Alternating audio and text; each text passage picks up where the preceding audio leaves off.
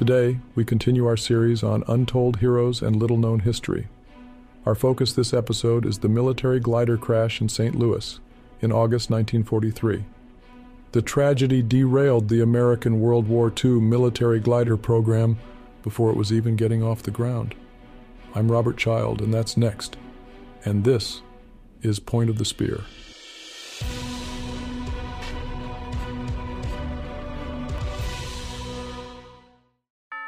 Summer is a great time for catching up on military history, and my book about the seven Black Medal of Honor recipients of World War II, Immortal Valor, has just been released in paperback. Immortal Valor chronicles these timeless heroes' life journeys through all the pain and struggle until their ultimate triumphs.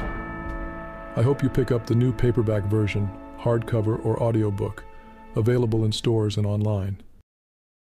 The most tragic wartime aviation disaster midway through World War II did not occur overseas. It happened in the United States with a climatic twist in the story that is impossible to believe. It was a disaster that changed the trajectory of the fledgling U.S. Air Force and sent shivers down the spines of Americans assigned to fly in new motorless aircraft infamously dubbed Flying Coffins. Before we get started, make sure to subscribe to this podcast and let us know in the comments what other history topics you'd like to hear about. The Army's glider program was a new tool in the arsenal and the point of the spear for the American airborne in World War II. It was launched as an answer to Germany's secret glider corps, which had an 18-year head start. Major General Henry Hap Arnold, known as the father of the United States Air Force, acquired a keen interest in the successes of the German glider corps. On February 25, 1941, he announced, In view of certain information received from abroad, a study should be initiated on developing a glider that could be towed by an aircraft. The winning design was developed by Waco Aircraft of Troy, Ohio, and approved by the military, and bids went out to manufacturing firms. One of those firms was Robertson Aircraft Corporation, based at the Lambert, St. Louis Flying Field near St. Louis, Missouri. The company had gained a reputation through their reliable airmail service throughout the Midwest and their most famous employee. Charles A. Lindbergh was chief pilot of the Robertson Aircraft Corporation. He flew a night airmail route between St. Louis and Chicago, utilizing a modified de Havilland DH-4B for the U.S. Postal Service through 1926. The following year, Lindbergh resigned from Robertson Aircraft and formed a group to finance and build the Spirit of St. Louis. He then embarked in that plane on his historic non-stop solo flight across the Atlantic Ocean 20 the 21st of May 1927. By 1942, Robertson, with decades of aviation service now behind them, eagerly jumped into the manufacturing process for the Waco glider and secured a bid to build 170 CG-4As. However, it was a rocky start, with the company dogged by mismanagement and manufacturing delays. An outside report stated that the company was internally torn by jealousies and so hampered by incompetence by persons in positions of authority that it was disgraceful. By December 1942, Robertson had not delivered a single glider to the military. Major E.W. Dickman, the chief of the glider unit in the production division at Wright Field, Ohio, recommended that Robertson's contracts be canceled. On the 31st of December 1942, the company was notified that its orders were being pulled. An appeal resulted in the termination notice being rescinded, and Robertson was offered a second chance. However, by the 17th of March 1943, only six of a scheduled requirement of 23 gliders had been completed and accepted by the government. The contract was again on life support, and the company's involvement in the glider program was on the verge of being terminated. Undersecretary Robert P. Patterson interceded on May 1, 1943, declaring that he thought it would be cheaper to continue all CG-4A contracts than to cancel those of the poor producers, which saved Robertson's contract. The company then redoubled efforts to satisfy its obligations, but the road would only get rockier. In the summer of 1943, St. Louis was experiencing an economic boom directly tied to the city's war effort. Two local aviation firms, Robertson and Laister Kauffmann, had been awarded contracts to build some of the nation's military glider fleet. A promotional idea was hatched to help sell war bonds while showcasing civic pride. A glider flight demonstration was planned for August 1st that would carry aloft the city's high-ranking officials for their very first ride in a military glider. The day dawned with sweltering temperatures and humidity in the 90s. But the thousands of airshow attendees remained undaunted, and the streets leading to Lambert Field were jammed. Navigating through that traffic in a stretch black limousine was the popular cigar-chomping mayor, William Billy Becker, and his wife Louise. Louise, pouting beside her husband, had been initially invited on the glider flight, but told at the last minute that having women on board was against military rules.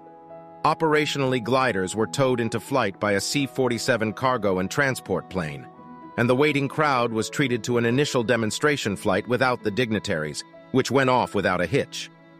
Mayor Becker finally arrived on the tarmac opposite the grandstands to a cheering crowd and an olive drab C-47 and Waco CG-4A. After a few short speeches and a push to buy war bonds, Mayor Becker boarded the glider with his fellow passengers. On board were St. Louis Deputy Controller Charles Cunningham, Director of Public Utilities Max Doyne, Army Air Forces Lieutenant Colonel Paul Hazelton, St. Louis Chamber of Commerce President Thomas Dysart, Robertson Aircraft President William Robertson, Robertson Aircraft Production Manager Harold Krueger, and St. Louis County Court Judge Henry Mueller. On hand to capture all the action was St. Louis Cub photographer Jack Zehrt, whose soon-to-be chilling images would be printed by magazines and newspapers around the globe. Zehrt had earlier asked permission to bring his camera on board for the historic flight. Today, he remains undyingly grateful that the military turned down his request. The takeoff was flawless, and both the C-47 and Robertson glider smoothly took to the air, banked, then flew over the cheering, waving crowd. The plan was for the C-47 to tow the glider some distance from the airfield, release it, and then have it glide back and land at the airport. That plan unraveled almost immediately. A second or two after the tow rope was released from the C-47, the passengers inside heard a loud snap, and then the right wing sheared off and began fluttering to earth. Captain Milton Klugh, the helpless pilot, could do nothing. The Robertson glider, filled with St. Louis dignitaries, turned and plunged nose first towards the tarmac. A horrified onlooker cried out, My God, they'll all be killed! And with that, the Robertson glider met the Earth at more than 80 miles per hour. The American public, which scarcely knew an American military glider program existed, was now greeted with nationally published photos revealing the terrible tragedy. Military officials who had supported the glider effort now had to contend with a public relations nightmare. With the American losses in Sicily less than a month earlier, and Eisenhower's disinterest in fighting a war from the air, it had become the darkest of days for the American airborne. And for Hap Arnold's fledgling glider program, it was going to take no less than a miracle to get it back off the ground. Although sabotage was strongly suspected in St. Louis, an inquiry conducted by the Army Air Forces, the FBI, and both branches of Congress arrived at a different conclusion. A laboratory examination uncovered structural failure. The metal fitting that connected the wing strut to the fuselage had snapped.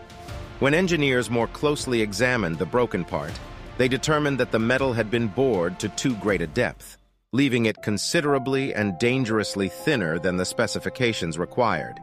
And in a twist where the truth is stranger than fiction, the subcontractor responsible for the part's manufacture, Gardner Metal Products Company, had never designed fittings for an aircraft. More importantly and ironically, their business was the manufacture of coffins. The day prior to the glider flight, newspaper reporters had asked Mayor Becker about the possible safety hazards and if he was worried. He responded jokingly with a comment almost eerily prescient. Gentlemen, you can die only once, and we all must die sometime. After all, when our time comes to die, there isn't much we can do about it. That's all for today's episode of Untold Heroes and Little Known History. Thanks for joining me. Be with us next time as we explore more stories of unsung heroes and little known history. And don't forget to click that subscribe button so you'll be notified of future episodes. I'm Robert Child, and this has been Point of the Spear. Music licensed from AudioBlocks.com. Point of the Spear is produced by RSC Media Group.